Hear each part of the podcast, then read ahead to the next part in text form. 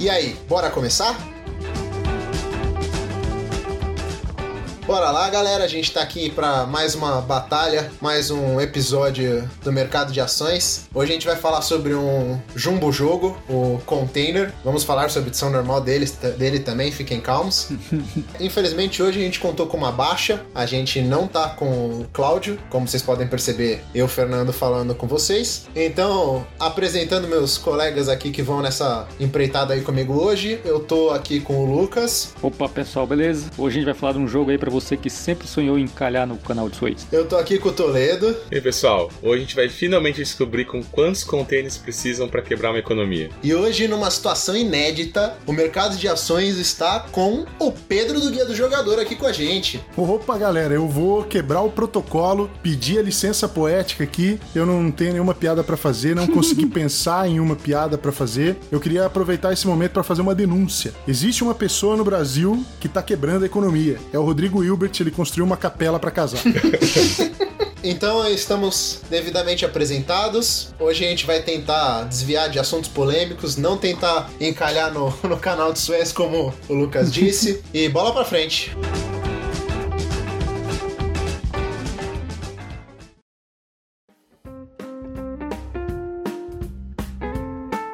Bora lá, né, galera? Aquele quadrinho tranquilo, onde cada um fala o que, que a gente tem visto mesa. Eu vou começar falando que as únicas coisas que, tem, que eu tenho jogado são só virtuais. Eu tô bem focado na Copa do 46, embora eu esteja jogando pessimamente. Que lugar você tá? Eu tô em último no meu ah, grupo, cara. Ah, não, só, só, pra, só pra ter noção aqui. Eu acho que eu vou ganhar uma das partidas só, das quatro. Minhas estratégias acho, acho que ficaram meio viciadas e o, o, pessoal gringo joga de um jeito diferente, não, não, não bateu o Santa. Então a única coisa que, que, que tem visto mesa, por botar entre aspas aí, pesadas aspas, é essa Copa do 46 e uma loucura que o Toledo abraçou comigo, que foi uma mesa de 17 com 12 pessoas. Nossa senhora. Que ainda não deu nem a segunda volta completa no leilão. E a gente já tá uma semana jogando. E aí, então, vamos lá. Lucas, vou começar por você, que aqui no. Seu nome tá embaixo do meu aqui do lado, então é isso aí. Solta o verbo, Lucas. O que, que você tem jogado recentemente? Finalmente joguei o Age of Steam, né? Tenho o Steam há muitos anos, né? Eu sempre, assim, tive interesse nos dois, mas é aquela coisa, ó, o primeiro que eu consegui achar um, eu compro, né? Por uhum. acaso foi o primeiro que apareceu foi o Steam. Peguei ele já tem uns 5 anos. Gosto muito dele, gosto muito daquela expansão dele, Steam Barons, né? Que coloca mercado de ações, assim, eu acho bem legal também. Mas realmente tenho que admitir que para quem gosta de emoções fortes, o Age of Steam ele ganha, viu? Nossa, tive duas partidas. A primeira, obviamente, eu fali, né? Acho que acontece com todo mundo que tá jogando pela primeira vez. Mas é muito bom. Você fica tenso a partida inteira, nó, só se endividando mais. Esse dinheiro vai dar para eu fazer as coisas, né? Se eu pegar mais dinheiro, não vou ter o que fazer. Mas se eu pegar mais, vou ter que pagar mais também. Muito legal, gostei bastante. Eu joguei no mapa da Escandinávia, né? Que é um mapa bem, bem apertado. E joguei duas partidas, né? Na primeira com três e na segunda com quatro, que eu acho que já é até muito para esse mapa. E aí ele tem, em termos de mudança né, de regrinha, além do, do mapa, tem o, uma, uma, ação a mais lá, que é o Ferry, que você pode, pegando essa ação, pegar qualquer cubo né, de uma, uma região que está no mar e transferir para outra durante ou antes do seu movimento. E ele permite também construir, né, no, atravessando a água, mas aí uma ação só que é bem cara. Mas gostei bastante, viu? É legal? Realmente né? eu fui convertido aí ao Age of Steam. Você prefere ele agora que o Steam ou não? Pois é, eu, eu, faz muito tempo que eu não jogo Steam, né? Mas eu acho que é, é possível, viu? Eu, o Steam tem essa vantagem que tem essa, essa expansão que eu gosto muito, né? Essa Steam Barons, uhum. que ele, ele, coloca controle né, por ações, que é um negócio que, assim, eu sou fã, né? Como eu vivo dizendo, né? Por mim, botava controle de ações até em paro ímpar, né? Eu tô, tô, tô falando zoando, mas você sabe que tem um jogo que é o Pedra, Papel, Tesoura pra, com controle de ações, né? Não, não, não sei. Só você conhece essas ah, coisas, não, Lucas. Não, Vou botar o um link lá Bom, pra gente, obrigado depois. pelo episódio de hoje, viu? Depois do, do Pedra, Papel, Tesoura Stock Market. Tem o Pitch, não é o Pitch que você tá falando, Lucas? Pitch, Rapaz... jogo de 1908, 1903? Não, não. Esse eu acho não. que chama Rock Paper Scissors Inc. Incorporated, uma coisa assim. Vou botar o link. Olha lá. vamos esquecer a pauta principal e vamos falar disso, pelo amor de Deus. Pois é, esse, esse, econômico que merece destaque. Isso. É, o do, do, do Age of Steam, agora é, falando dele, cara, eu, que eu não sei se tem isso no Steam, mas aquela primeira ação ali de você é, decidir quantas shares você vai emitir é muito tensa, né? Eu não sei se tem isso no Steam é. também. Então, para mim, isso ali, cara, você já começa o jogo numa decisão muito difícil. E é ali que uhum. o cara fale na primeira vez, se não tiver ninguém ensinando, Exatamente, né? É. A gente vai falar dele, vai ter um episódio provavelmente ainda, né? Você já jogou desse aí, Pedro? Já, já joguei os dois, já tive os dois. Age of Steam é o meu top 2 aí oh. de, de, oh. jogos da vida, né? Uhum. E tem sim, é, Guilherme, essa é, que você falou aí, né? No Steam, ele dá essa opção de você começar o jogo, que ele tem um formato mais padrão e tem um outro que você tem que tomar a decisão, como no, no Age of Steam. A diferença que vai existir entre um e outro, principal, é que no Steam não tem como você quebrar, né? Você vai descendo lá no. É muito difícil, na verdade, né? Porque você vai descendo e depois você recupera e fica naquele vai, não vai. Agora o Age of Steam, a gente sabe que além de todos os problemas punitivos aí que o Lucas levantou, ainda a gente chega em determinados pontos do jogo e tem que pagar taxa, né? De imposto, então você volta para trás. Então dá um. Às vezes o cara sacaneia você, não sei se, se vocês já, já fizeram isso aí com alguém, né? O cara tá ali na bordinha para passar para tomar seis de punição, ele tá tomando só quatro, você vai lá e anda um para ele, Isso. só para fazer ele passar. E, Sim. e o cara secou. Colou isso comigo. É, cara, é muito legal. Jogo cara. econômico ferrar um amiguinho, imagina. Muito bom, muito bom. Falaremos de Age of Steam ainda. E, e vocês que já jogaram aí, eu, eu, nunca joguei nenhum dos três, tá? Vale? Mata a vontade de um 18x, assim dá pra apresentar pra civil ou. Não, não, não dá pra. Já é muito não pesado. Não dá pra comprar com 18x, é outra proposta, cara. Muito é. diferente. Embora haja conversa, né, de que o Wallace fez esses jogos e os caras criaram essas mecânicas como uma forma de simplificar o 18. Isso. Mas. Entendi. Talvez ali com a expansão que o Lucas citou, mais ou menos, entendeu? Você vai ter um jogo bem mais ou menos, mas nunca vai criar aquele, aquele feeling, não, pro, pro 18, que, vamos dizer, né, é, é complicado. Se for tentar apresentar o 18 para alguém, acho que o cara já tem que ter uma estrada aí, senão é, é perder o cara ah, para sempre. É complicado, exatamente. É complicado. Acho que raras exceções aí de, de galera que foi direto e tá viva ainda. É. Bom, agora passando então pro, pro nosso convidado, para não, não deixar o, o convidado fechar a roda, deixar ele falar aqui no meio da galera. Vamos lá, Pedro. Agora indo para você. O que, que tem, que, que tem visto mesa? O que, que você tem botado para jogar? E por favor, não vamos falar de Lagranja, ah, não vamos falar de Fazendinha Feliz. A gente tá falando aqui de jogo sério. Tá bom, não, tranquilo. É, então, eu tenho jogado bastante aí pela internet. O último foi aquele Stardew Valley. não, não, não, foi o. Aproveitem o Kickstarter. não, mas assim, realmente eu tenho aproveitado muito aí o período de quarentena, jogado bastante pela internet, muita coisa que não é. cabe aqui mencionar, mas o que eu joguei foi recente aí pelo, pela plataforma lá do 18xx, o 1860, que eu não conhecia ainda, e Bom, o 1889, jogaço. que eu joguei para me familiarizar ali com, com a ferramenta, né? Então, uhum. o 1889 já conhecia, é um 18 um pouquinho mais leve, mas eu, eu acho legal. E, e o 1860 eu não, não sei, não, não me pegou, não. A gente jogou em dois também, né? Pode ter sido isso. Que, ah, que... é. Jogar 18x em dois é, é, é complicado. É. Né? Mas esse é o, né, o que o pessoal sempre recomenda pra em dois. Pra em dois, o do, do Left Right, né? Isso. E ele, ele começa muito bem, mas depois, nossa senhora, o bagulho fica arrastado demais. Então a gente jogou. É que vocês não pegaram a mecânica de falir. Vocês precisam jogar com o Cloud uma vez. Cloud faz isso assim, e de, deixo aí meus parabéns para ele, porque ele coloca todo mundo numa posição em que ele consegue ficar tirando dinheiro do banco a rodo, quanto ele quiser, e todo mundo fica de mãos atadas. pois é. Não, mas esse 1860, é, essa foi a particularidade que, que é problemática dele. Não, eu acho que não dá para você falir. Não dá. No jogo. Ele é extremamente amigável, né? A ideia é você jogar a, a empresa no lixo mesmo, falir ela e abrir ela de novo. Porque quando você reabre a companhia, ela volta com todos os trens que ela tinha e o dinheiro que ela tinha. Mais o dinheiro do, de você flutuar ela de novo. Ah. É, tem como bloquear, né? Ah. Isso, né? Os outros jogadores, mas se ninguém fizer é, nada. Os outros jogadores vão estar espertos. Só que se também se eles estão numa situação em que eles não têm como vender as, as ações das empresas que eles têm, ou não vale a pena para eles, você fica meio que numa posição maravilhosa ali. É, ele é bem diferentão mesmo, assim. A experiência dele é outra, né? Você não tem mais a preocupação de tudo, né? Você poder vender o chart presidente, ele muda, ele muda a regra demais, né? Acho que isso às vezes causa estranheza. Uhum. Eu também não tinha entendido muito bem, né? Eu que realmente o que o Fernando falou, jogar com alguém que manja, foi o que me mostrou, né? Quando veio o Cloud, assim, é, live principalmente, né? Porque daí no assim que você não pega os detalhes. Aí me mudou a percepção. Agora tem, virou um dos meus favoritos também, porque assim, eu acho que ele, ele permite muita reviravolta. Nossa, mas demais assim mesmo. Sim. Porque ah, apesar então, de não é, poder. A gente jogou a Sync, né? Jogou a Sync em dois é... e assim, sei lá, não dava muito. E também é, a gente deu aquela lida no manual de regra meio. né? Assim, ah, vamos jogar aqui, vamos ver qual é. Esse aqui ah, manual dois, de regra de 18xx é, é melhor apanhar, cara. É. mas eu já vi que ele é meio 880, assim. Já vi também vários aí que estão testando. Não tô gostando. Normal, né, cara? Bom de. Não, 8 ou 60. É 1860, é verdade, Toledo. verdade, falei errado.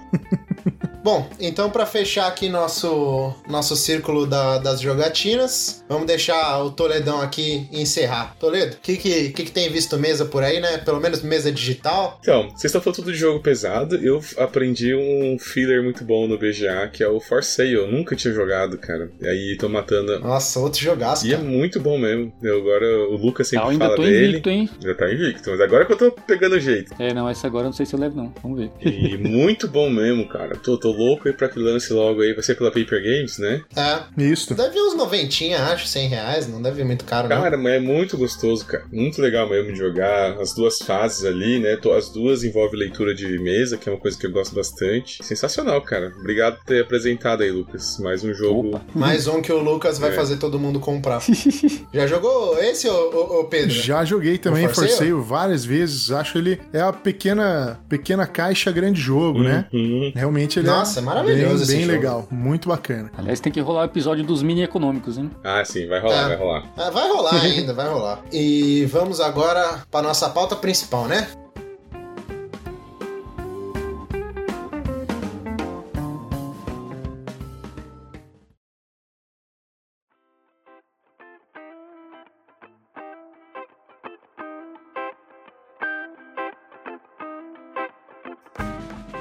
Lucas, a gente vai começar com você e, e com, com, o Pedro, porque eu tenho duas partidas só desse jogo, duas e meia, vai se considerar aquela lá que a gente jogou uma meia horinha.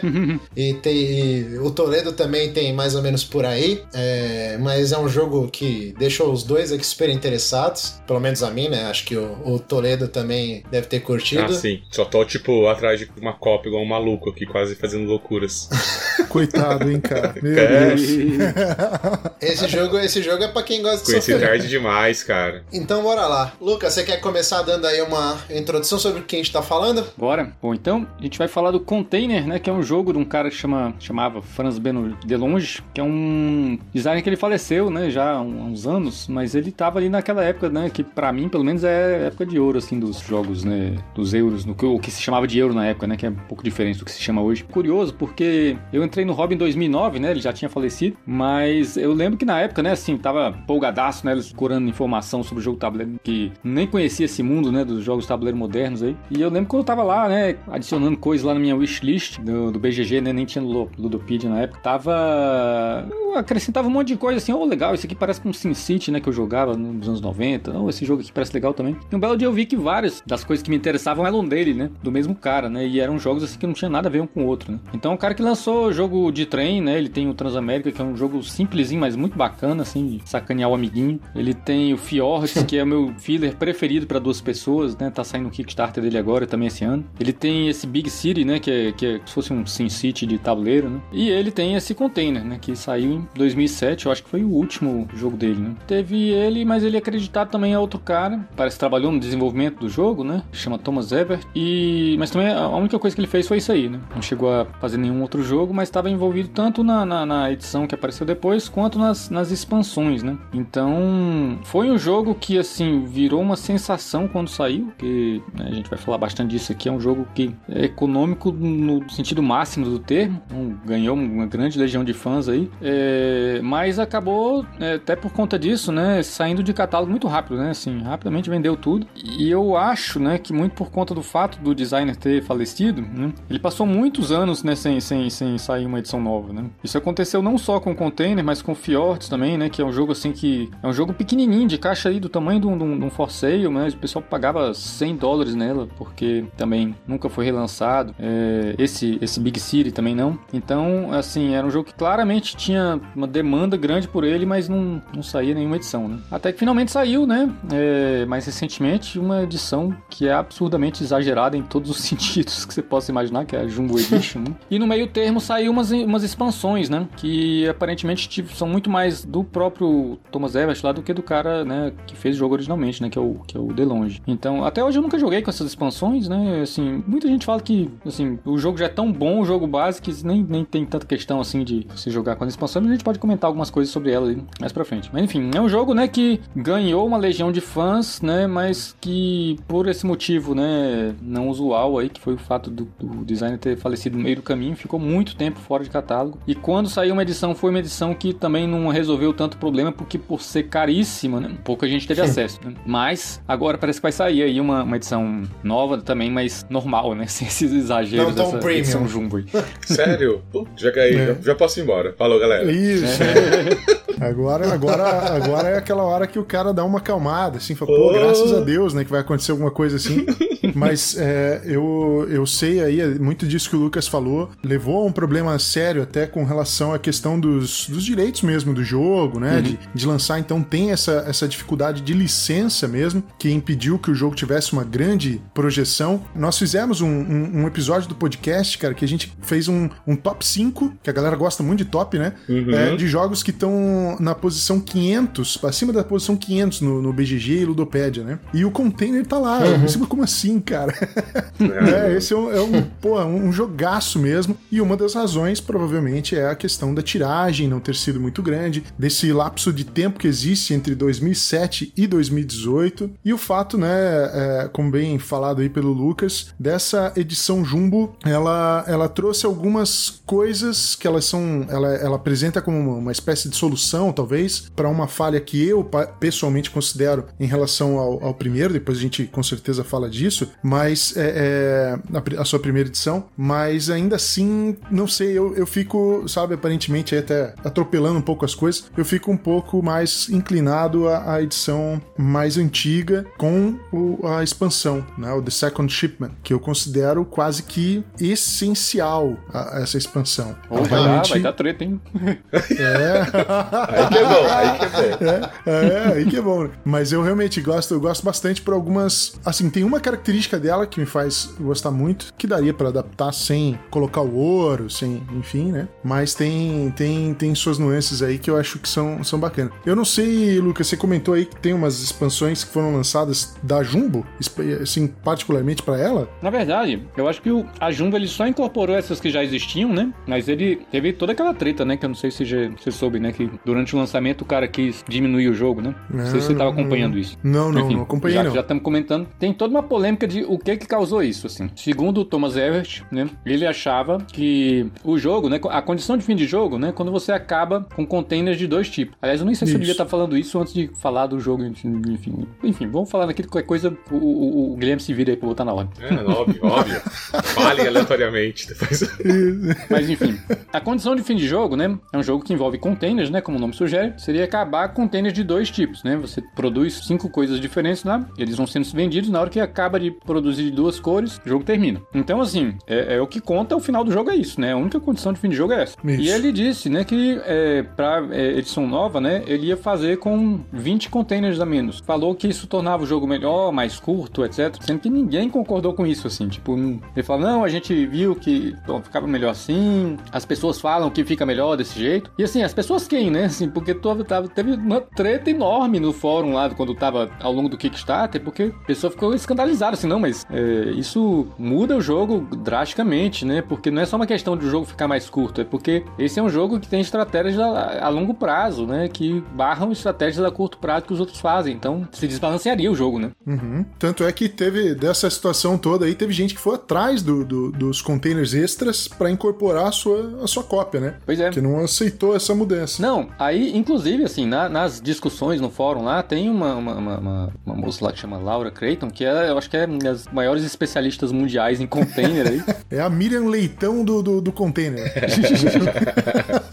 que ela, assim, ela tem umas discussões, assim, interessantíssimas sobre a estratégia do jogo, né? Tem nos fóruns do, do DGG lá, né? Como você quebrar a estratégia que o outro tá fazendo, né? Ou as alianças que os caras estão fazendo para ficarem na tua frente. É, é realmente a, a, ela sabe de tudo, assim, do jogo. E ela falou isso, assim, que tem muita coisa que se faz no container que você ganha muita grana no começo, né? E fica difícil de passar, que você balanceia com estratégias que você faz a longo prazo. E se você não tem isso, você não tem como resolver isso, né? Acaba, de certa forma, quebrando o jogo. Então, assim, foi uma repercussão tão ruim, né? Que o cara acabou dando o braço a torcer, não. Então vamos incluir lá os, os 100 containers originais, né? Que tinha no jogo. Mas existe uma suspeita que talvez, né? Pelo fato de ter sido um Kickstarter absurdo, né? Com uma edição enorme, né? Com um barco do tamanho de uma chinela havaiana, assim, que super ultra caro, né? Talvez, né? Assim, de repente o que aconteceu foi que o cara não dimensionou muito bem o custo da produção do negócio, cobrou menos do que ia co né, cobrir a, as despesas dele ainda dar algum lucro. E de repente esse aí foi o que ele inventou, assim, para ver se conseguia dar um, desconto aí no, no possível prejuízo. Assim, não vou dizer que prejuízo, né? Mas talvez menos do que ele imaginava ganhar, né? Porque assim, não tem justificativa para isso. Então deu uma treta enorme na época. Mas no fim das contas eles acabaram incluindo, né? Mandando a mais aí os containers que faltavam, né? É, aleluia mesmo, hein? Porque realmente isso aí faria uma, uma alteração considerável aí no, no desenrolar da partida e sem dúvida nenhuma seria muito grave pro jogo, porque ele tem. É, não, não como uma divisão de fases, mas é um jogo que a coisa vai crescendo, né? A ideia é justamente da, da, da, questão econômica. Então, vai aumentando o poder aquisitivo dos jogadores. E eu sei que às vezes a pessoa fala, poxa, mas é que dependendo do nível dos jogadores ou do que vem acontecer, ele pode ser muito punitivo com determinados jogadores. Mas daí não é interessante nem para quem tá bem no jogo que alguém saia do jogo, né? O, container tem essa relação de ser construído, ou de ter né, uma, um significado ou ser jogado pela mesa. Todo mundo tem que estar tá no jogo para que o jogo tenha uma fluidez boa, né? É o que mais destaca, né? Eu acho que esse jogo, né? Essa característica. Eu acho que eu jogando aqui, né? Uma minha uma vez e meia foi o suficiente para ser uma experiência que eu nunca tive em outro jogo igual. Acho que o Fernando é a mesma coisa, né? Um jogo aí guiado completamente pela mesa, como o Pedro falou. E acho que só para quem nunca jogou, né? É um mercado, né? Você tem ali, como o Lucas disse ali antes, que até a condição de vitória, esses, esses containers de várias cores que representariam ali diversos tipos de mercadorias. Só que nessa cadeia de produção que tem entre você produzir esses containers, é, vender eles e daí você é, depois transportar eles lá para uma, uma ilha, cada etapa dessa, diferente de um euro normal que você poderia é, fazer cada etapa dessa eficientemente, ela, essas etapas só funcionam em uma economia muito orgânica que se forma entre os jogadores. Então eu não posso eu mesmo vender o container que eu produzi. Essa é a sacada. Eu tenho que produzir um container para que o Fernando compre e aí o Lucas possa entregar. Se essa integração não funciona, né, se as pessoas não fazem esse jogo acontecer e rolar, o jogo pode. Eu nunca vi, né? Só joguei uma vez com pessoas que sabiam, mas já vi as críticas que eu já ouvi que eu fiquei tão apaixonado. Por isso eu falo, caramba, já jogou container? Nossa, já jogou container? Eu ficava assim. e eu vi muitas opiniões negativas de algumas pessoas falando assim: ah, mas já vi uma vez que jogaram e, e, e o jogo parou, deixaram um cara de canto. Então acho que é bem isso que o Pedro falou agora, de que o jogo é isso, né? O jogo é essa troca econômica pura, né? O que pode causar isso é você jogar ele como euro, né? O euro moderno, no caso, né? Porque, assim, os euros modernos tem muito essa coisa de que você, primeiro você bomba a sua infraestrutura para depois ganhar dinheiro com ela. Se você faz isso no container, né? Você acaba tirando o dinheiro da economia, porque tá construindo fábrica, etc. E não tem dinheiro entrando, né? E então, na hora, você quebra a economia do jogo por conta disso. É um jogo que, se você for com essa lógica, né? Meio de euro, assim, não vou primeiro montar minha estrutura para depois ganhar dinheiro, você meio que corre grande risco aí. Se todo mundo fizer isso, o jogo quebra, né? Assim, quebra não no sentido, né? No sentido de que a economia quebra, né? Digamos assim. É, de que é. o jogo não funciona tão bem, né? É.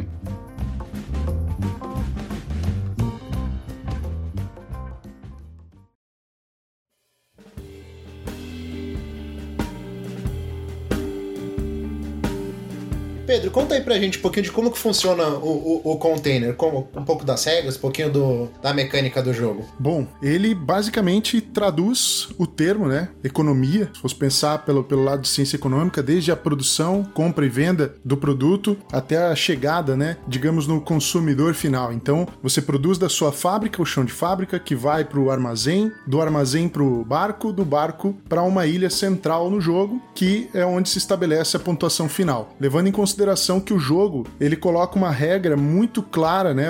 A regra de ouro dele, que seria de que você, tudo aquilo que você produz ou que você faz no jogo, você nunca vai poder comprar de si mesmo, com exceção desse momento final lá na ilha, aonde a compra é uma questão aí de vantagem e desvantagens. Normalmente não, não é muito interessante que o jogador compre o seu próprio barco cobrindo o lance que ocorre no jogo. Então, basicamente, essa troca financeira ocorre, então, saindo dessas questões que eu falei, né? Primário, secundário, e assim vai indo até chegar na ilha onde ocorre um leilão. E o jogador que vence o leilão, ele paga o valor de interesse da licitação e o banco, vamos colocar o banco, o governo, enfim, coloca outra parte exatamente igual. Então, se por exemplo eu fui o jogador que levou o meu barco até a ilha e consegui, né, nessa, nos containers que eu tenho ali agrupados, vender para um jogador e ele pagou 12 de, de, nesse leilão, eu vou receber na verdade 24, 12 do jogador mais 12 que viriam aí do governo. Na sua vez, o jogador tem duas opções de ação entre aumentar suas fábricas, aumentar é, os seus armazéns ou comprar containers nos armazéns de outros jogadores e mover o barco para chegar na ilha. Então, entre essas opções, você se divide é, em duas ações, faz uma depois a outra e passa para o próximo jogador e assim o jogo vai girando. Um detalhe muito interessante que eu costumo, quando eu explico, né, para alguém que tá jogando container a primeira vez, é dizer: olha, nós vamos começar o jogo, cada jogador vai iniciar com 25 de dinheiro. Então, se nós estamos em 5, são 125 de dinheiro. E cada coisa que você faz, construir uma fábrica, construir um armazém, tô fazendo tal coisa. É o dinheiro, quando você não entrega o dinheiro na mão de um jogador, esse dinheiro tá saindo do jogo. Então, a gente tá diminuindo o nosso poder econômico e as nossas possibilidades de compra. E quando nós chegamos lá na ilha e fazemos a venda e o, o cara aceita, né? O jogador que tá levando isso aceita a licitação e o leilão, entra dinheiro dobrado, então é mais poder aquisitivo para quem está no jogo. Então, normalmente eu, eu faço isso por quê? Porque o Container é um jogo extremamente elegante, dá para se dizer assim que ele é um jogo simples, mas ele não é fácil. Ah, é. Né? Uhum. Então, essa é a, a, grande pegada aí sistêmica. Não sei se deu para ficar muito claro, de repente o Lucas aí complementa alguma coisa que eu deixei de falar, mas o principal na minha mente sempre no container é essa regra de ouro que a gente não pode comprar da gente mesmo uhum. e os containerzinhos vão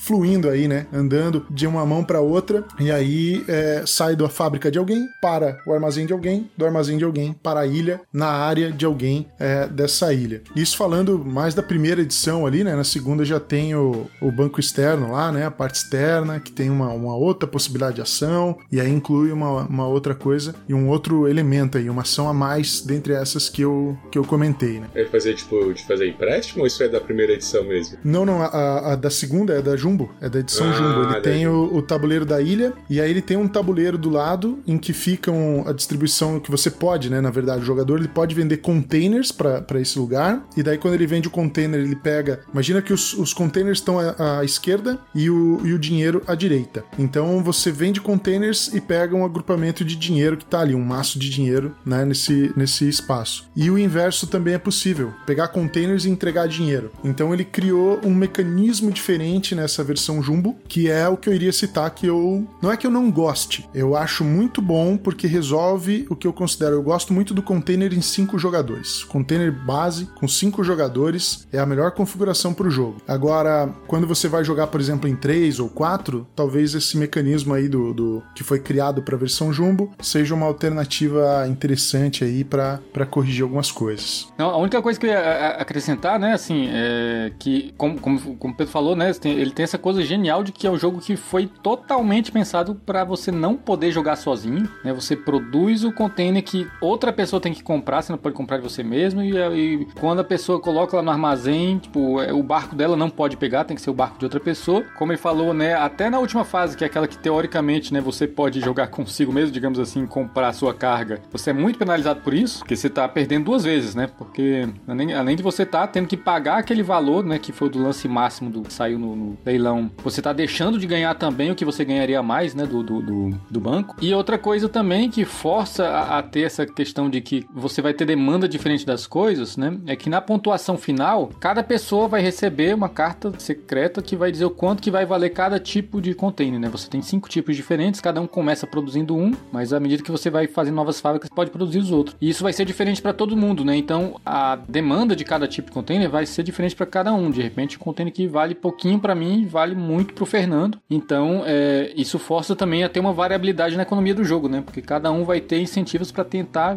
botar mais em jogo containers de uma cor diferente, com esse complicador de que, assim, você produzir não significa que ele vai parar na tua mão, né? Porque aquilo ali vai trocar de mão duas vezes, né? Até chegar lá na Exato. ilha. Exato. E ainda levando em consideração no final também que todos os containers que você reuniu na tua ilha, o que você mais tem em, em número é o que vai cair fora e não vai pontuar absolutamente Exatamente. nada. Então, com isso, o, o container que tem valor baixo, ele passa a ter valor alto. Né? Porque você tem a obrigação de ter ele lá, senão você pode, corre o risco de perder os containers mais valiosos que você tem na tua ilha, né? Uma coisa, não sei se, vai, se ficou claro para todo mundo, que tem duas formas de precificação no jogo, que enquanto está sendo produzido, né, tá nos armazéns, você escolhe um valor, que eu não lembro agora a faixa, né, de... É de 2 a 4 na, na fábrica, que é o, o chão de fábrica, né, para você fábrica. produzir. Você paga uma moeda, um dinheiro, né, pro cara à sua direita, e aí você produz uma quantidade de containers igual ao número de fábricas que você tem uh, uh, no jogo. Então, você tem uma fábrica branca, você vai construir um containerzinho, vai pegar um containerzinho branco e precificar ele de 1 um até, eh, perdão, de 2 até 4. 2 até 4. Né? Isso. E depois é, ele... Não, perdão, de 1 um, de um até 4. Falei de 1 um até 4. É de 1 um, tá. um até 4. Ou, ou, seja, você, você faz por preço de custo, se quiser, né, fazer uma, uma estratégia dessa. China, né? Você vai, vai lá, vou,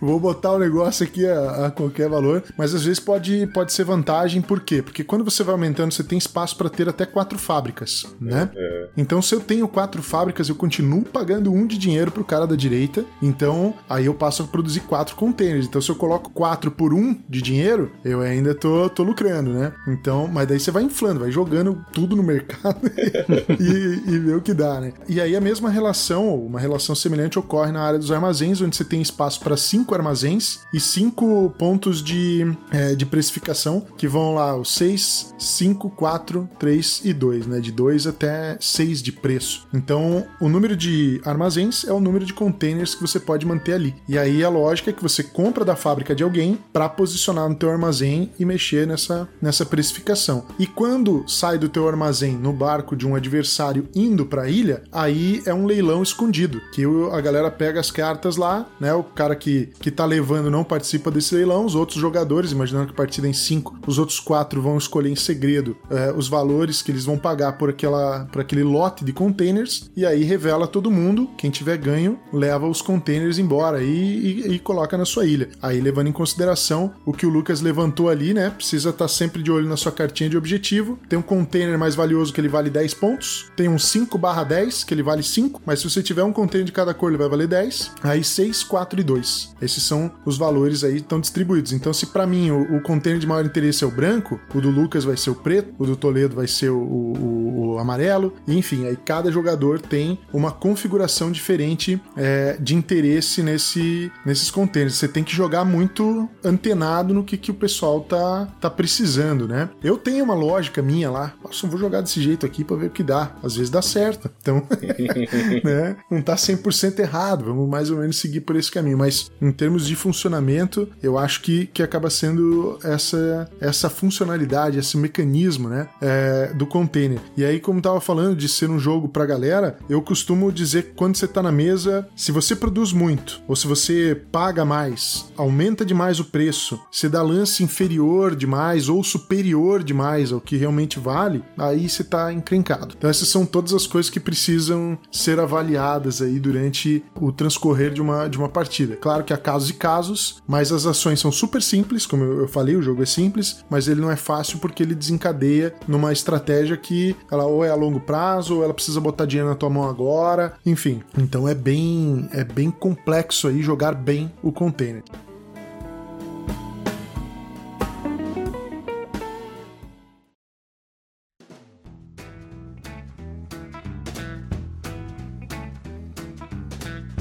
Que vocês são mais experientes aí dizem das críticas? Quando as pessoas dizem ser um, um, problema o jogo depender da mesa, o jogo poder quebrar, né? É, o Lucas tem um texto bacana sobre isso na Ludopedia, inclusive, né? Dos jogos assim, inclusive, né? Se puder falar mais exemplos depois, que é algo que me encantou e foi um choque para mim quando eu percebi que pessoas não gostam disso, né? Que gostam que o sistema te mantenha pegando pela mão, assim, no sentido de que não, não vai quebrar, entendeu? Você pode ir muito mal, pontuar mal, mas o sistema vai vai continuar funcionando. E vocês já viram assim? É comum assim mesmo o jogo quebrar ou não funcionar? Como que é isso? Cara, eu vou, eu vou dizer assim, para te responder de maneira mais completa, né? Uhum. A gente, como jogadores aqui no, no Brasil, eu sempre joguei tabuleiro e o acesso que eu tive a jogos quando a gente era criança eram de jogos que jogavam a gente, não é a gente que joga o jogo. Uhum. Então, esse já é um ponto que eu considero como um ponto extremamente significativo pro container. Por isso que ele, na minha concepção, é um, é um tremendo de um jogo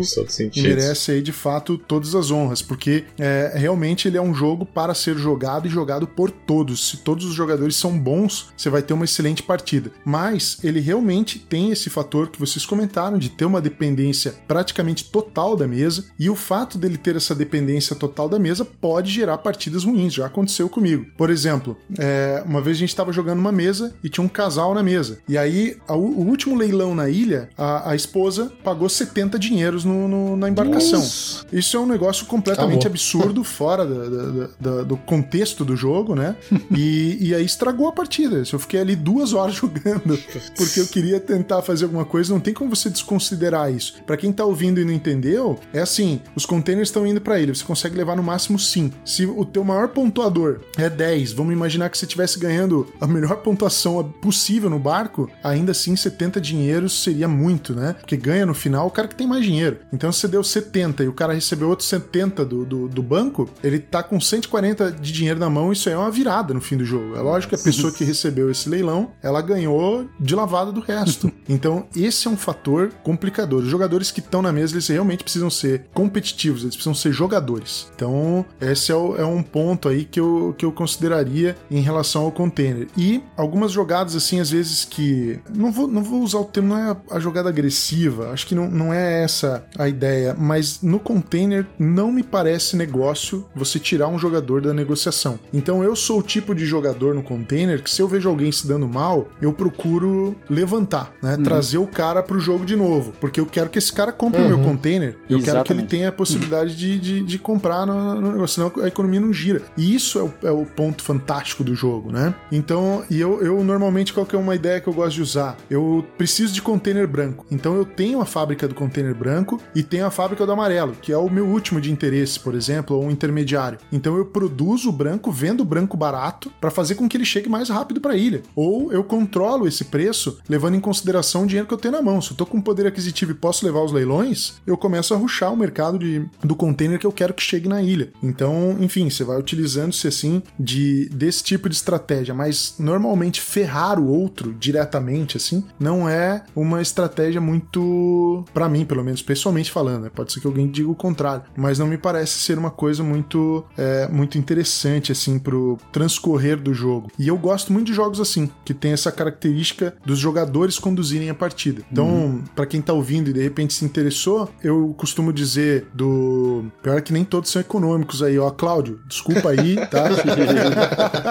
mas eu vou falar, é o Genoa, é um euro, o Traders of Genoa do Rudger Dorn, que foi lançado em 2000, é um tremendo de um jogo, muito legal, muito, muito é, específico, né? Porque não tem nada que eu tenha jogado até hoje que lembre o, o Genoa. E o outro, eu costumo dizer, é o, é o Republic of Rome, que é, ele é tão aberto que é quase um, é, um RPG, assim, né? Não sei se vocês flagram que jogo é esse, mas é... Eu nunca joguei, mas eu já eu tô ligado qual que é. Nossa, muita é. vontade de jogar. Esses jogadores são senadores de Roma, você controla alguns senadores de Roma. A mecânica do jogo, basicamente, é você rolar dois dados, ver o que, que aconteceu, você pega uma carta, aumenta um cavalo, não sei o que e tal, e o jogo segue. E aí depois vem uma fase política que é dedo no olho mesmo, não tem outra conversa. Então é a galera se pegando no tapa, né? E esse é, é um jogo político, você se sente em Brasília. É uma coisa nesse nível. Nossa, isso que você falou, Pedro, foi genial, cara, de que a gente foi criado com jogos que jogavam a gente. Isso fez muito sentido para mim, cara. É, né? Você gira a roleta,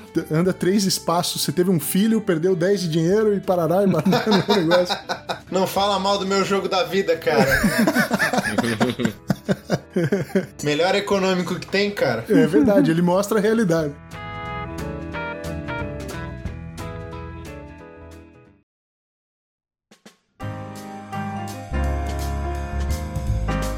Aproveitando aí que tem dois experientes aí, encontrei, né? Eu sou um cara que tô aqui, né, maluco por isso. Aí eu vi uma, uma, uma divergência uma hora aí, porque eu vi o Pedro falando que é melhor com uma expansão, que é essencial, e o Lucas defende o, o jogo puro. E aí? Base. Quando eu comprei esse jogo, eu tava me sentindo culpado, porque eu achei muito caro que eu paguei por ele. Hoje em dia ele é uma miséria, mas enfim, na época era muito dinheiro. E eu disse, ah, não vou jogar essa expansão mesmo, vou, vou vender a expansão, ficar com base. Então eu tive a expansão, mas vendi ela.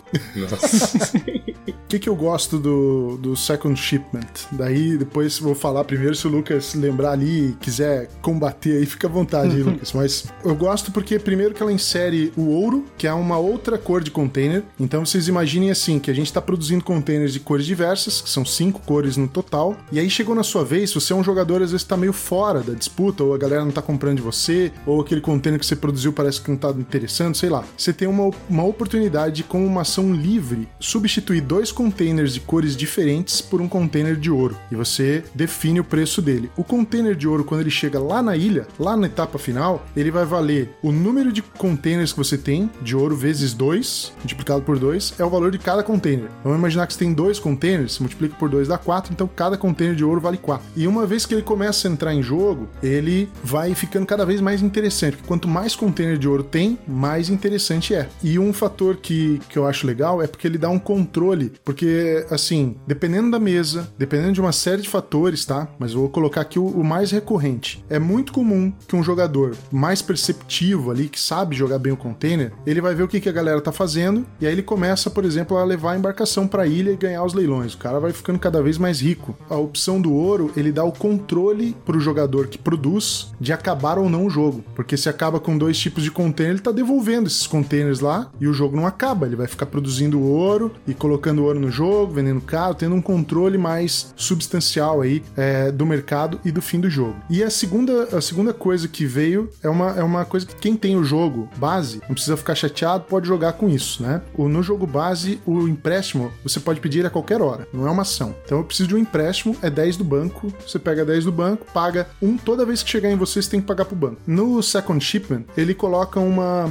uma proposição nova, em que quando alguém pede um empréstimo, antes da pessoa retirar o dinheiro do banco, os jogadores que estão na mesa, os outros, colocam o interesse de emprestar o dinheiro ou não, entendeu? Então isso dá um efeito, galera, que olha, isso aí acontece cada história no container por causa dessa regrinha, que é o seguinte... Você pode você jogar como o... agiota, né?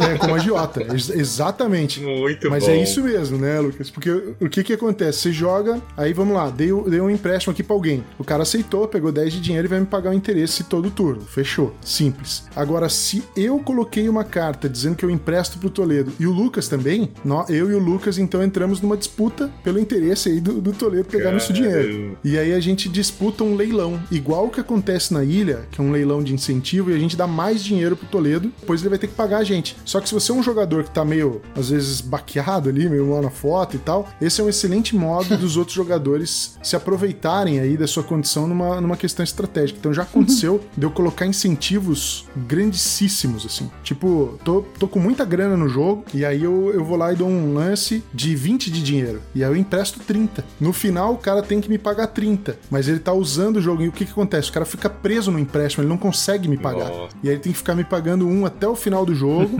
né? E nessa condição, o, o, emprestador aí, ele nunca deixa de, de receber. Então, se no final o cara faliu lá ou ficou com muita pouca pontuação e não consegue pagar, o banco ressarce o jogador que emprestou o dinheiro. Então, eu acho que abre um leque assim e traz ainda mais isso que eu tô falando, de ter essa influência dos jogadores, né? Porque daí os jogadores fazem, fazem isso. E é muito legal porque eu tô levando o barco pra ilha para leiloar ele e tem alguém muito interessado. Aí entra o pedido de, de, de empréstimo. Eu, que tô vendendo o barco, eu quero mais é emprestar o dinheiro para deixar o cara cada vez mais rico, para ele poder pagar mais caro possível para mim. Então, eu acho que esse tipo de raciocínio e essa levada que essa expansão traz pro jogo, eu acabei colocando ela meio que como, como essencial por, por isso, assim, acho que traz uns incrementos legais. E já o, o a, expansão não, né, mas a versão Jumbo, é, aí ele corrige, porque esse jogo que eu tô falando, ele é muito legal em cinco jogadores, mas outros números ele não funciona muito bem. E a expansão Jumbo funciona já melhor em três ou quatro, que é um número que eu procuro evitar jogar o, o container. Eu gostei bastante. Adoraria jogar dia de ó. Geralmente só me ferro na mão deles no jogo econômico ser um e ser uma coisa diferente. É, né? Poder ficar só, vai pagando aí. E, e se o cara não consegue pagar, você toma as coisas dele, cara. Pode tomar armazém, uhum. você pode tomar container. Então tem umas coisas assim, cara. Não deve ser aquela expansão que já, que já dá para apresentar para um jogador novo. Tem que estar tá com um pouquinho da malícia do, do jogo já, né? Imagino. Ou não? Olha, eu, na verdade, normalmente o meu ele nem sai de dentro da caixa. Ele hum. já tá hum. ali dentro e eu sempre apresento com, com ela. O que, o que muda quando eu tô jogando com jogadores menos experientes é, é o, o, meu uhum. jogo, né? Que eu, eu procuro, assim como quando eu apresento 18, eu gosto de fazer a pessoa ficar de boa, assim, aproveitar o, o jogo conhecer mesmo, testar, sabe? Então eu procuro ser o mínimo uh, agressivo possível, porque, bom, vocês sabem, né? Eu, eu pelo menos, eu sempre tive muita dificuldade de botar jogo, jogo econômico na mesa, continuo tendo. Então, se a gente joga com toda agressividade, já bloqueando o cara, fazendo ele falir na primeira, segunda rodada, ele não vai querer mais retornar e jogar aquilo de volta, né? Não. É isso mesmo então, Lucas? Tá convencido, cara? Tinha que ter briga, falando se essa situação é uma merda. Na próxima a gente joga de AJ, então, pra ver. Naquele site lá dá pra jogar, né? No qual? No. É o Board Space. Ó, oh, esse aí eu não conheço, hein? Esse é o que a gente jogou, é, né? É. A mão de cadáver lá ah, na hora isso, do é. isso, esse mesmo, que tem a mão do demônio. Você jogou nesse, Pedro? Nunca joguei, cara. Vou não, vamos procurar depois. Então. Porra, o site põe uma mãozinha, velho, que é a mão do capeta em cima do, da mão das, fazer o bid, é, a hora que vai fazer o bid, pega uma mão de um cadáver, assim. Excelente. Então, pô, já, já melhoraram a versão física do jogo. Então, né? Ah, próxima edição os caras falaram: a gente vai mandar umas mãozinhas de plástico que você veste uma luvinha pra poder fazer igual.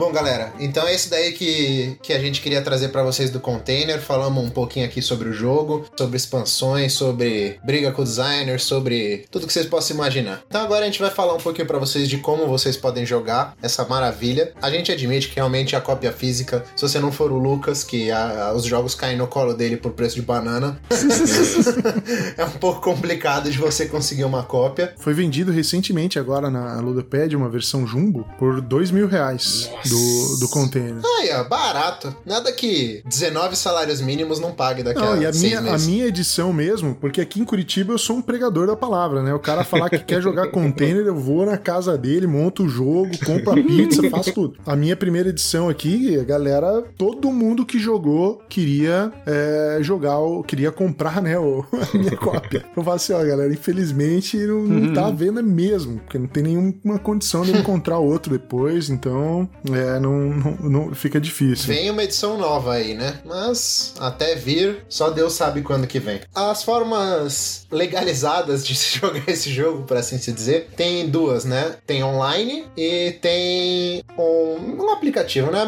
A gente já falou diversas vezes aqui que é o Tabletop Simulator. Tem um mod para ele que adiciona o container. Deve, deve ter um mod pro Tabletop Simulator que adiciona qualquer coisa. O que você imaginar tem no Tabletop Simulator. Lá tem e a gente vai deixar aqui na descrição também o site que a gente usou para testar esse jogo. Funciona muito bem a implementação lá, incluindo mãozinha de zumbi. Então, quem quiser também animar uma partida lá, chama a gente. O site não dá para jogar muito bem assíncrono, é, embora tenha essa possibilidade, mas se alguém quiser jogar uma partida ao vivo aí, a gente dá uma encaixada, a gente dá, dá um jeito, tenta colocar quatro, cinco pessoas ali numa mesa só. Tem um terceiro também, viu? Tem um cara lá no BGG que tá fazendo uma versão online que dá para jogar assíncrono, mas eu não testei ela muito ainda não, mas tá, tá rolando. Não sei quão bugado tá. Ah, é? É. Interessante. A gente pode botar o link lá, pessoal. É, a vantagem do Board Space em relação ao Tabletop Simulator, né? Que como ele aplica as regras e já transfere o dinheiro tudo, ele é muito mais rápido, né? Jogar o container é, do Tabletop Simulator demora certeza. bastante, né?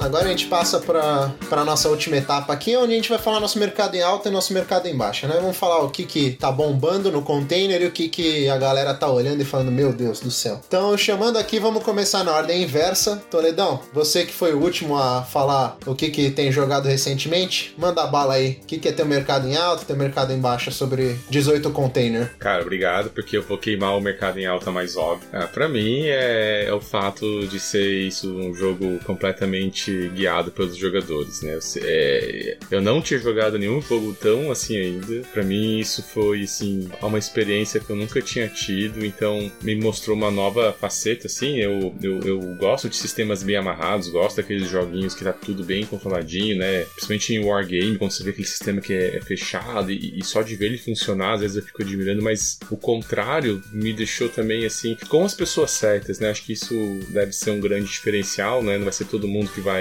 encarar uma, uma, uma mesa dessa, mas acho que se encontrar os jogadores certos, tem tudo para ser. Eu entendo agora quando o Lucas lá no nosso episódio piloto colocou como top 1 dele econômico e faz muito sentido para mim isso agora. Então, o mercado é pra mim de ser a minha referência agora de jogo econômico puro, copiando o Lucas, mais uma vez. e o meu mercado embaixo. O Lucas é, é o trendsetter aqui do, do é, podcast. o que o Lucas fala é quase que um novo evangelho. Tem que aprender, tem que aprender né? Quem tá mais tempo aí na estrada. E, e o mercado embaixo, para mim, é, vai ser a questão da disponibilidade. Que, pô, pra quem conheceu que nem eu, e para muitas pessoas aí que vão ouvir e, e, vão ficar com vontade, ficar nessa tristeza de pagar aí, ó, dois mil reais falaram no versão Jumbo, ser difícil encontrar, então uma pena, né? Agora com o histórico que, que vocês deram, que ficou mais claro, talvez os motivos disso tá acontecendo. Então, uma pena não ter mais jogos assim, jogos assim estarem aí, como o Pedro falou aí, no, no está, né, 500 para cima, né? Esses jogos poucos conhecidos, tem pouca demanda, o pessoal quer só joguinho, sei lá, com todo respeito, mas, pô, um monte de euro, que é tudo a mesma coisa, né? Difícil ser uma coisa igual, um monte de joguinho de miniatura, tudo igual. E uns jogos desses que poderiam ser diferenciados não tem aí abertura, quem sabe isso muda. Mas é isso aí, o mercado em baixa do, do contexto e não do jogo em si que eu não vi defeito. Então é isso aí, agora o Toledo foi o último a falar, antes dele tinha sido o Pedro. Pedro, vamos lá. Tem o mercado em alta, tem o mercado em baixa do container. Bom, mercado em alta, esse jogo aí tá comigo desde 2009, 2010. É simplesmente fantástico. Todas as partidas sempre deixaram pontas aí memoráveis e essa característica realmente é muito peculiar, né? Como a gente já citou aqui várias vezes, de ter esse controle por parte dos jogadores. É o charme do jogo, a elegância dele ter poucas regras e ao mesmo tempo garantir a entrega de um jogo tão denso e tão completo como é o caso aí do, do, do container. Mercado em baixa, eu, eu colocaria aqui, vou defender a minha de sempre, que é, até para não repetir também, né, o que já foi dito, mas é justamente, sei lá, evitem aí jogar esse jogo com 3, 4 jogadores, que não é muito legal não. Se puder, mesa cheia no container aí, que, que aí a alegria tá, tá garantida. Isso aí. Lucas, vamos contar pra gente o que, que, que, que tem de mercado em alta, mercado em baixa sobre container? É, assim, é difícil não repetir, né, mas é, eu acho em alta é exatamente isso, assim, é um jogo único, né, não, ele explora uma, uma característica, né, da economia que a gente não, não viu nos outros jogos que a gente comentou aqui, né, os de OTX, ele não é um jogo de comprar ações, né, e tudo, mas é um jogo de explorar unicamente da forma mais simples, mais elegante possível, né, né demanda, né, do, do produção dos, dos, produtos e como explorar, né, o que que as pessoas querem, né. Então, assim, a gente pode até pensar que tem jogos que tem um pouco nessa linha de uma forma mais simples, né, eu acho que o Arte Moderna é um que faz isso bem, né, tá explorando ali as coisas que você está vendendo e comprando, né? Tudo dependendo do que os outros fazem também, mas esse realmente ele leva num nível muito além. Então, eu acho que é por isso, né, que, ah, bom, como você falou, né, é um dos, dos, jogos aí que, dos poucos jogos que eu dou nota 10 né, com louvor para ele, e é o que eu acabei escolhendo como sendo meu 1 econômico por, pelo fato dele conseguir representar perfeitamente bem, né, uma construção de uma economia entre todos os jogadores e que tá todo mundo totalmente envolvido nisso com regras muito simples, né? Então, isso é uma coisa realmente espetacular que às vezes você vê aí gente querendo fazer essa coisa, ah, vamos fazer um jogo que represente uma economia inteira e são 30 páginas de regra e tudo, né? Esse, assim, eu sou capaz de explicar ele né, de memória, né? De tão simples que é. Então isso é uma coisa que realmente é, é, é, muito difícil você ver outros jogos, né? Que são capazes de fazer esse tipo de coisa. E em baixa, né? Eu acho que até essa questão de, de, de a economia poder quebrar, né? É uma coisa que eu só vi quando joguei com regra errada, logo no começo, quando tinha acabado de comprar o jogo, né? Então, assim, eu acho que se você avisa, né, para as pessoas essa questão de que é importante você botar dinheiro dentro da economia no começo do jogo, né, você evita isso, né? Mas é uma crítica, né? Eu tô colocando aqui porque tem gente que fala isso, mas é questão de, eu acho, de saber o que tá fazendo. Então, acho que, assim, é, é, eu acho que isso, eu tô até trapaceando aqui, né? Porque para mim isso só é uma coisa em baixa para quem se incomoda de jogo que é determinado pura e simplesmente pelo que os jogadores fazem, né? Não tem nada aí que anda nos trilhos, né? Não tem nada predeterminado, é pura e simplesmente a interação entre os jogadores que está determinando o que acontece. Né? Então, assim, só é ruim para quem não gosta. Eu gosto muito. ah, eu lembrei aí de um jogo que eu acho que quem ouve aí o podcast pode ter um grande interesse a respeito dele. E é um jogo que não é, não considero ele melhor que o Container, mas é um excelente jogo. Não posso dizer que é um substituto, porque eu não sei qual é a facilidade de encontrar ele, mas é um jogo que tem muito assim algumas pegadas de, de, de economia muito bem centradas, que é o Wealth of Nations. Esse é um jogão aí também. Não sei se vocês aí jogam, concordam, né? Um jogo muito legal aí que normalmente quando falo, falo do container acabo falando dele e eu já tava esquecendo, então para não, não ficar, não passar em branco. Esse eu nunca joguei, mas eu já ouvi falar. Eu já ouvi falar também, mas não, não joguei ainda não. Esse é muito legal. Ele é um, um econômico abstrato que muita gente atribui isso ao container também, né? Fala que ele é um econômico abstrato. Mas eu, eu não concordo com essa afirmação. No caso do, do Wealth of Nations, eu entendo porque você tem peças é, hexagonais que você conecta elas. Olha aí o 18 aparecendo, né?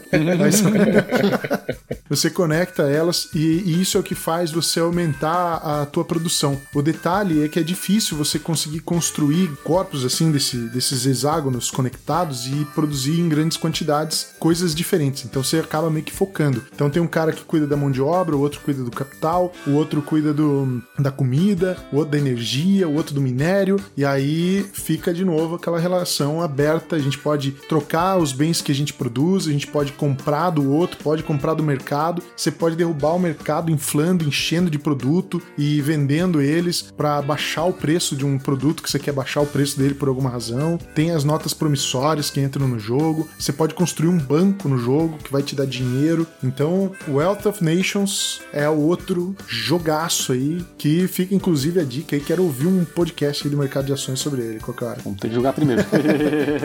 ah, ferrou. A gente vai encontrar obstáculos. vamos, vamos, gostei. E você, host? Vamos lá, né? Gostei muito do container, pela, da, mesmo tendo pouco contato aí com ele. É, ainda não arrisco a dar, dar o, o selo de aprovação que nem o Toledo já foi, já saiu dando o dele. Quero, quero me acostumar um pouquinho mais com o jogo, mas, mas tem, tem muito potencial. Eu gostei bastante do, do, do que eu vi. Pode ser que o fato da economia ser fechada não, não, não seja tanto tão divertida assim é, quanto um 18xx, por exemplo, que tem dinheiro entrando no jogo o tempo inteiro, quase, né? Mas assim, é questão de tempo mesmo. Duas partidas acho pouco para falar sobre o jogo, assim como não é tempo suficiente para falar um milhão de coisas negativas. Mas fica aqui, com certeza jogaria. Tô de olho numa cópia que não seja um absurdo, porque esses, esses tipos de jogos que você consegue apresentar para civil e mesmo assim você consegue jogar com quatro pessoas quebrando a cabeça e fazendo estratégia por horas lá ali, são os melhores jogos, porque você consegue se divertir em qualquer grupo. E de mercado negativo, cara, acho que eu vou bater aqui numa tecla que já tá até quebrada. A gente aqui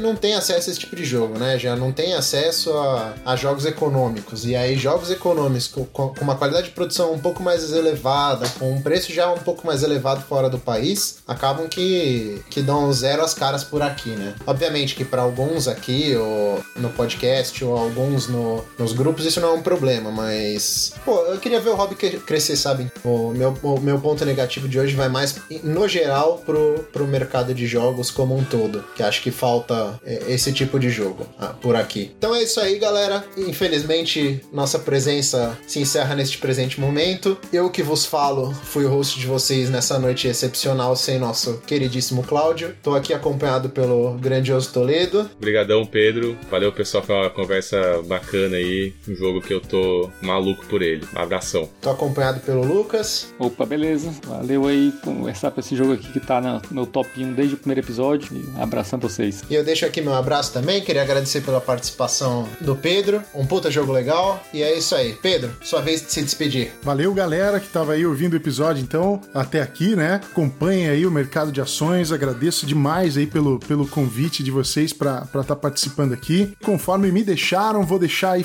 vou fazer o meu jabá também, né?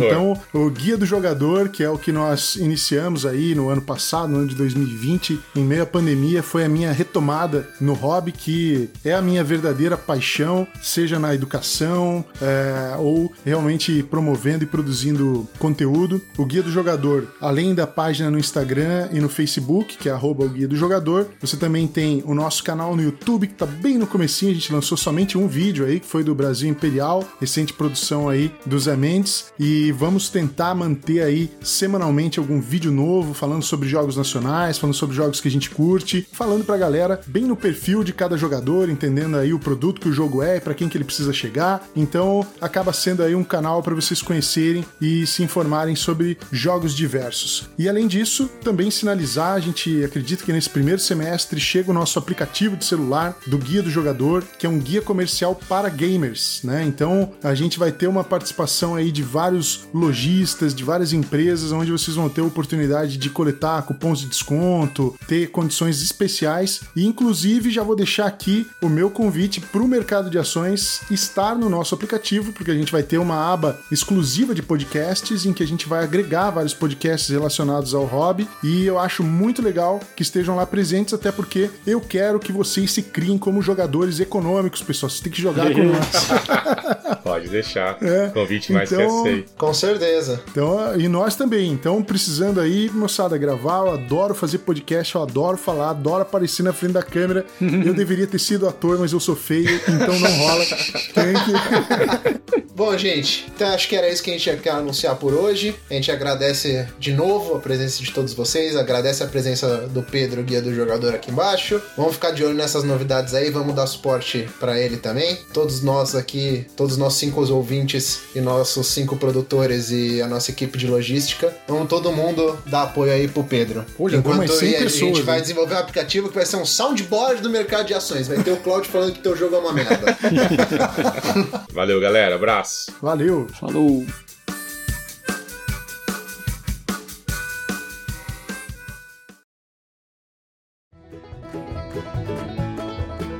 Nossa, é difícil ser host, eu entendo. O Toledo ignora quando é o Claudio host. Quando eu sou host, o Toledo você me viu? ignora. Só, pra, só, é só pra você ver cara. que não é pessoal, cara. Meu problema é com o host.